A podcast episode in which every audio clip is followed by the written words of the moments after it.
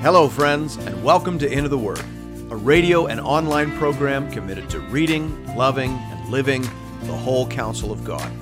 I'm your host and Bible guide, Pastor Paul Carter. Your word is a lamp unto my feet. If you have your Bible with you, I'd love for you to open it now to Matthew chapter 10. It is generally agreed that there are five major dialogues in Matthew's gospel, each coming after an extended narrative detailing Jesus' travel and activity. As we've said several times now, Matthew is often called the teacher's gospel because of his obvious interest in these large blocks of Jesus' preaching and instruction. Here in Matthew 10, we see that pattern continued. In chapters 8 and 9, Matthew appears to have condensed several stories that are also found in Mark so as to leave room for an extended dialogue that Mark does not include. If you look at Mark's version of the sending out of the 12 in Mark 6, you'll notice that it's much shorter. Mark tends to focus on the facts and the actions, whereas Matthew is very interested in the things that Jesus said. Again, this is just another reason to be thankful for the wisdom of God in providing us with four different perspectives on these events. Hear now the word of the Lord, beginning at verse 1. And he called to him his twelve disciples and gave them authority over unclean spirits, to cast them out, and to heal every disease and every affliction. Now, for the last couple of chapters, we've been talking about Jesus' remarkable authority We've mentioned the title that is often given to this whole section the kingdom extended under Jesus' authority. We've seen that Jesus has authority over disease, over demons, over nature, and even over death. And now we're being told that in some sense that authority is going to be shared with and exercised by his 12 disciples. It is worth noticing that this is the first time in Matthew's gospel that he uses the phrase, his 12 disciples.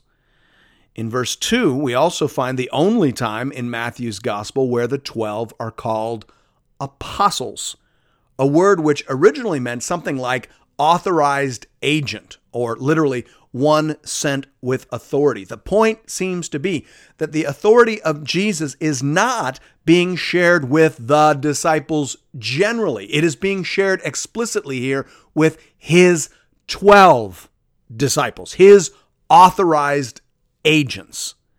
In some sense, these men now share in the special power and anointing that has thus far characterized the ministry of Jesus.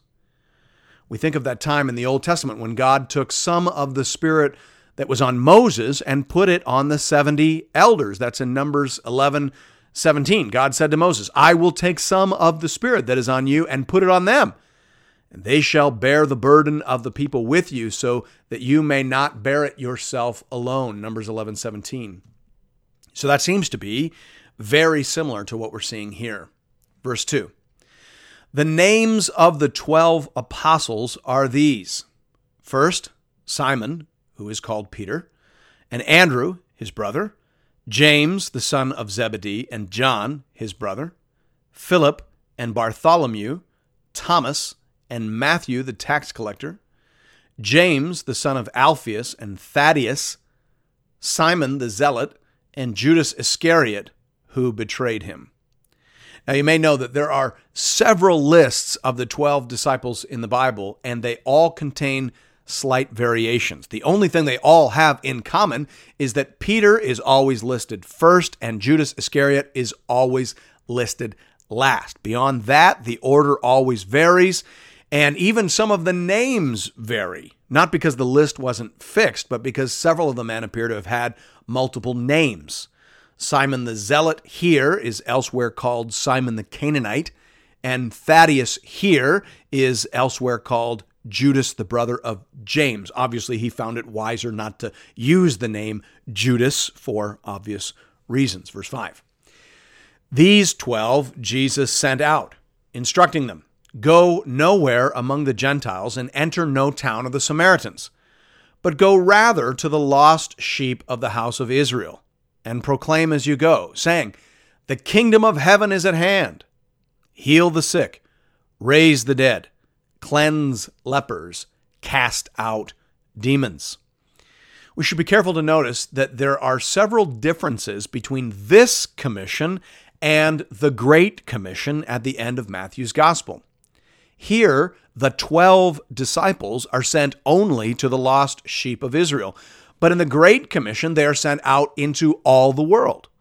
Here, they are told to preach and heal, raise the dead, cleanse lepers, and cast out demons. In the Great Commission, they are told to make disciples and to baptize and teach. Therefore, we want to be careful about using this passage as a sort of blueprint for how to do missions, as at least some of what Jesus seems to say is specific to this first stage of kingdom proclamation and expansion.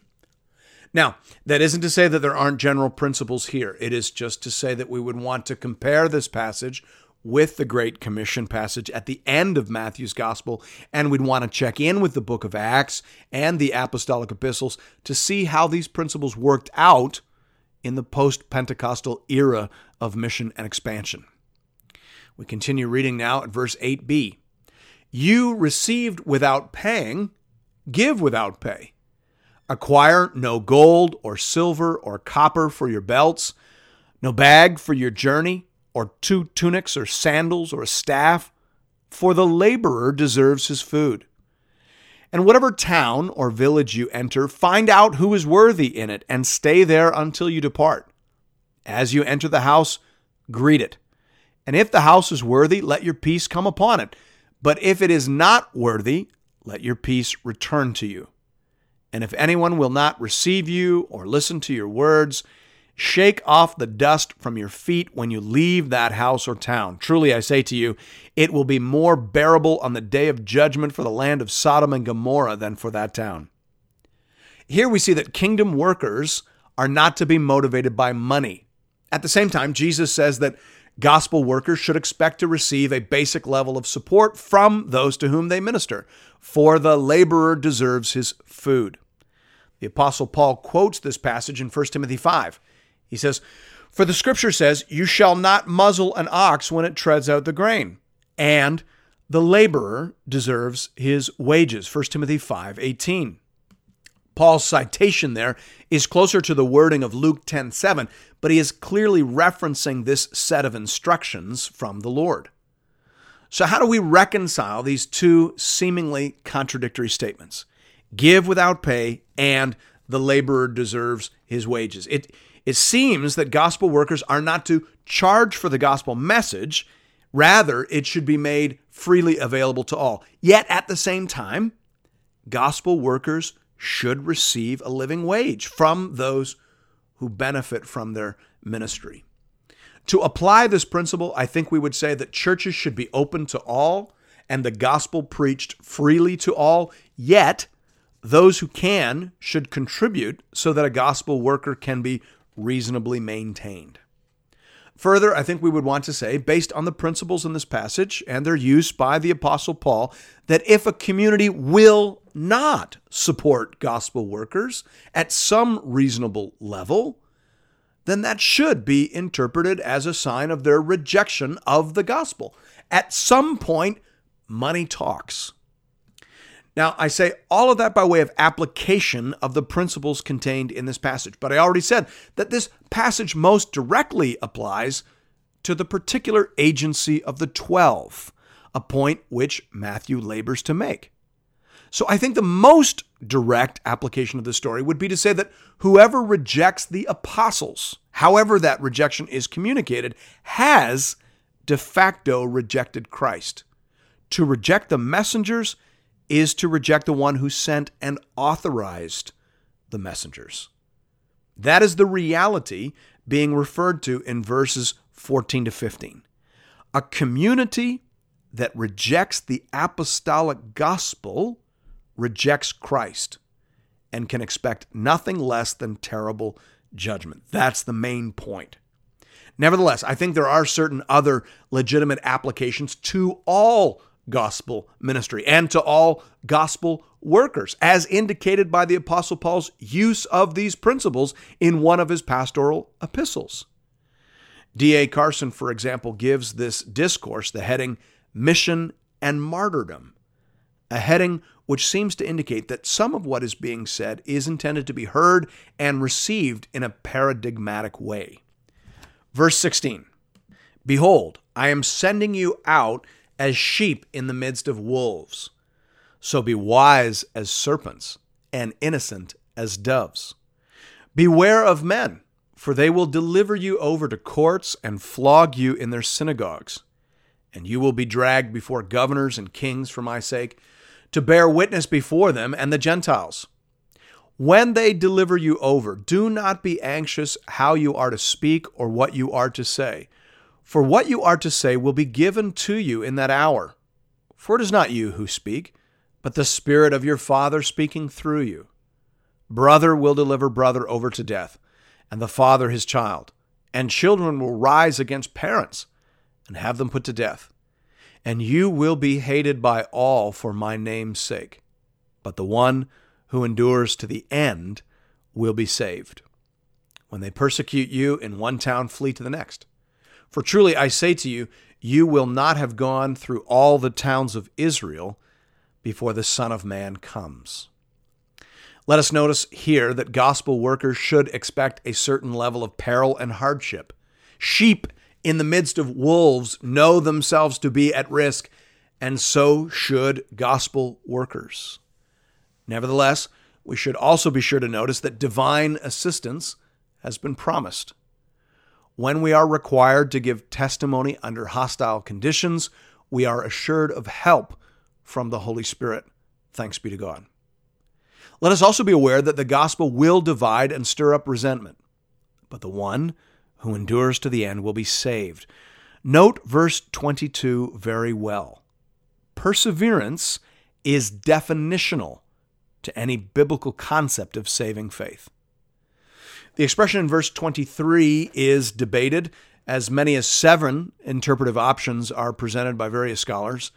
The two most likely are firstly, that we should understand the saying in a generalized sense. Jesus is simply saying that we will never finish the work of evangelism. We will still be appealing to villages in Israel and indeed villages in Asia and Africa and everywhere else when the kingdom finally comes.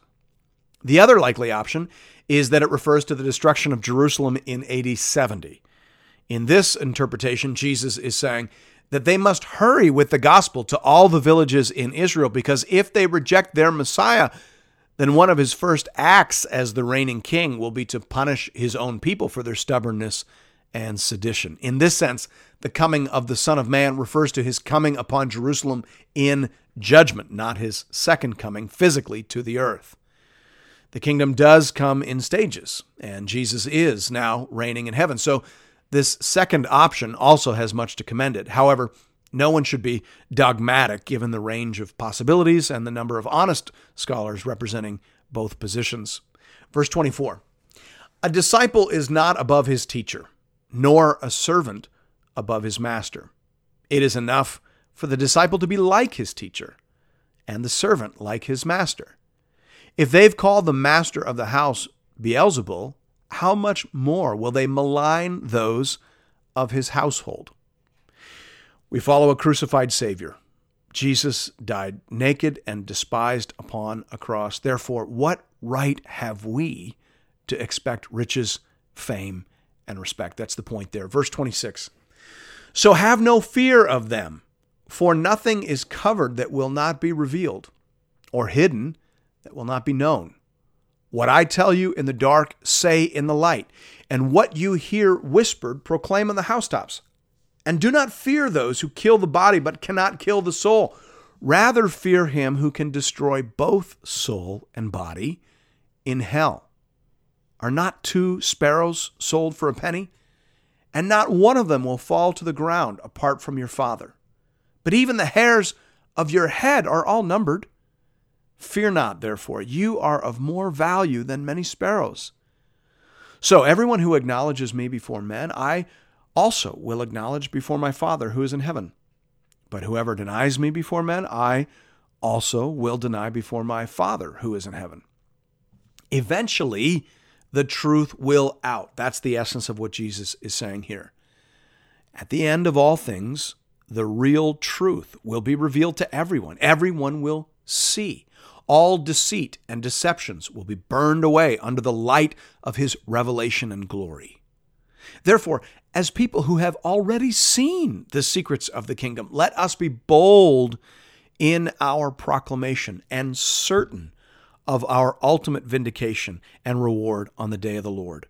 A servant who buries his treasure in the field or who hides his light under a bushel basket will fare poorly on Judgment Day.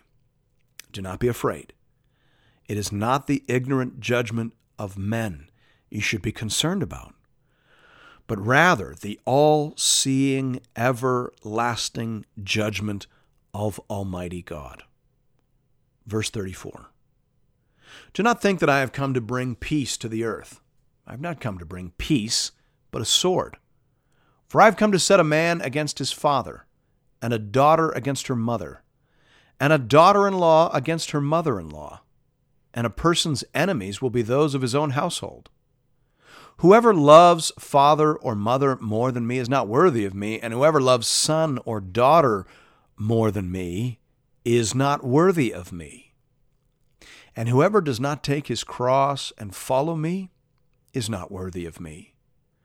Whoever finds his life will lose it, and whoever loses his life for my sake will find it. Jesus is the Prince of Peace in that he reconciles us to God and in that he will reign over a perfect world of peace in the age to come. But now, because the kingdom is breaking into a rebellious and hostile world, his message divides and incites hostility. You, therefore, must expect to experience some of that division and some of that hostility as a citizen and particularly as a messenger of the kingdom. There will be a cost in the here and now for following Jesus. Now, for years in North America, that was a theoretical truth. But now, all of a sudden, that is everyday discipleship once again. Families are dividing again over Jesus. And once again, the reality of our faith is being tested and tried by familial affections. So make sure that you aren't loving mom and dad or son and daughter more than Jesus. If you lose Jesus, you lose it all.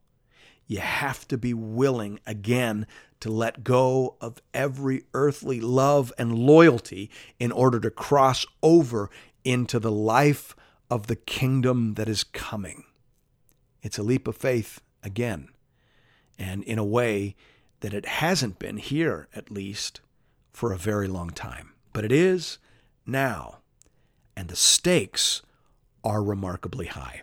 Verse 40 Whoever receives you receives me, and whoever receives me receives him who sent me.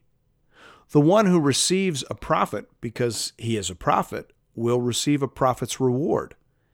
And the one who receives a righteous person because he is a righteous person will receive a righteous person's reward. And whoever gives one of these little ones even a cup of cold water because he is a disciple, truly I say to you, he will by no means lose his reward. Once again, we see that to accept the messenger is to accept the one who sends and authorizes the messenger.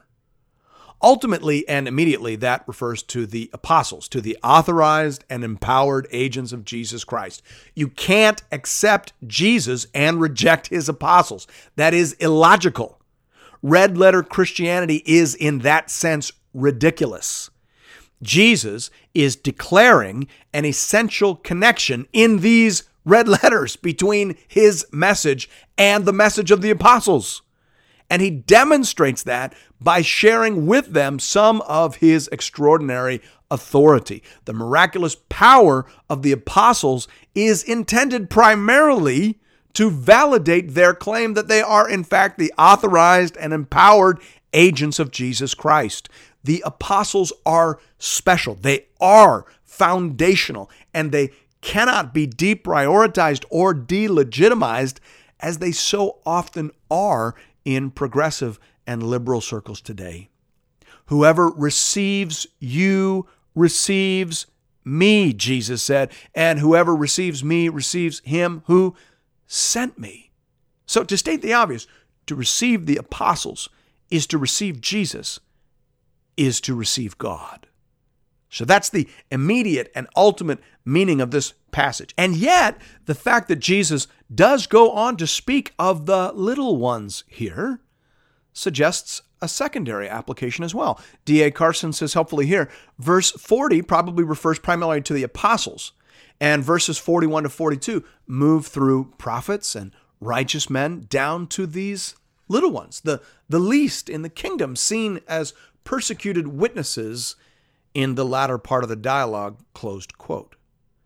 Thus, there is an organic connection between Christ, his apostles, and his church. They must be accepted or rejected as a unit.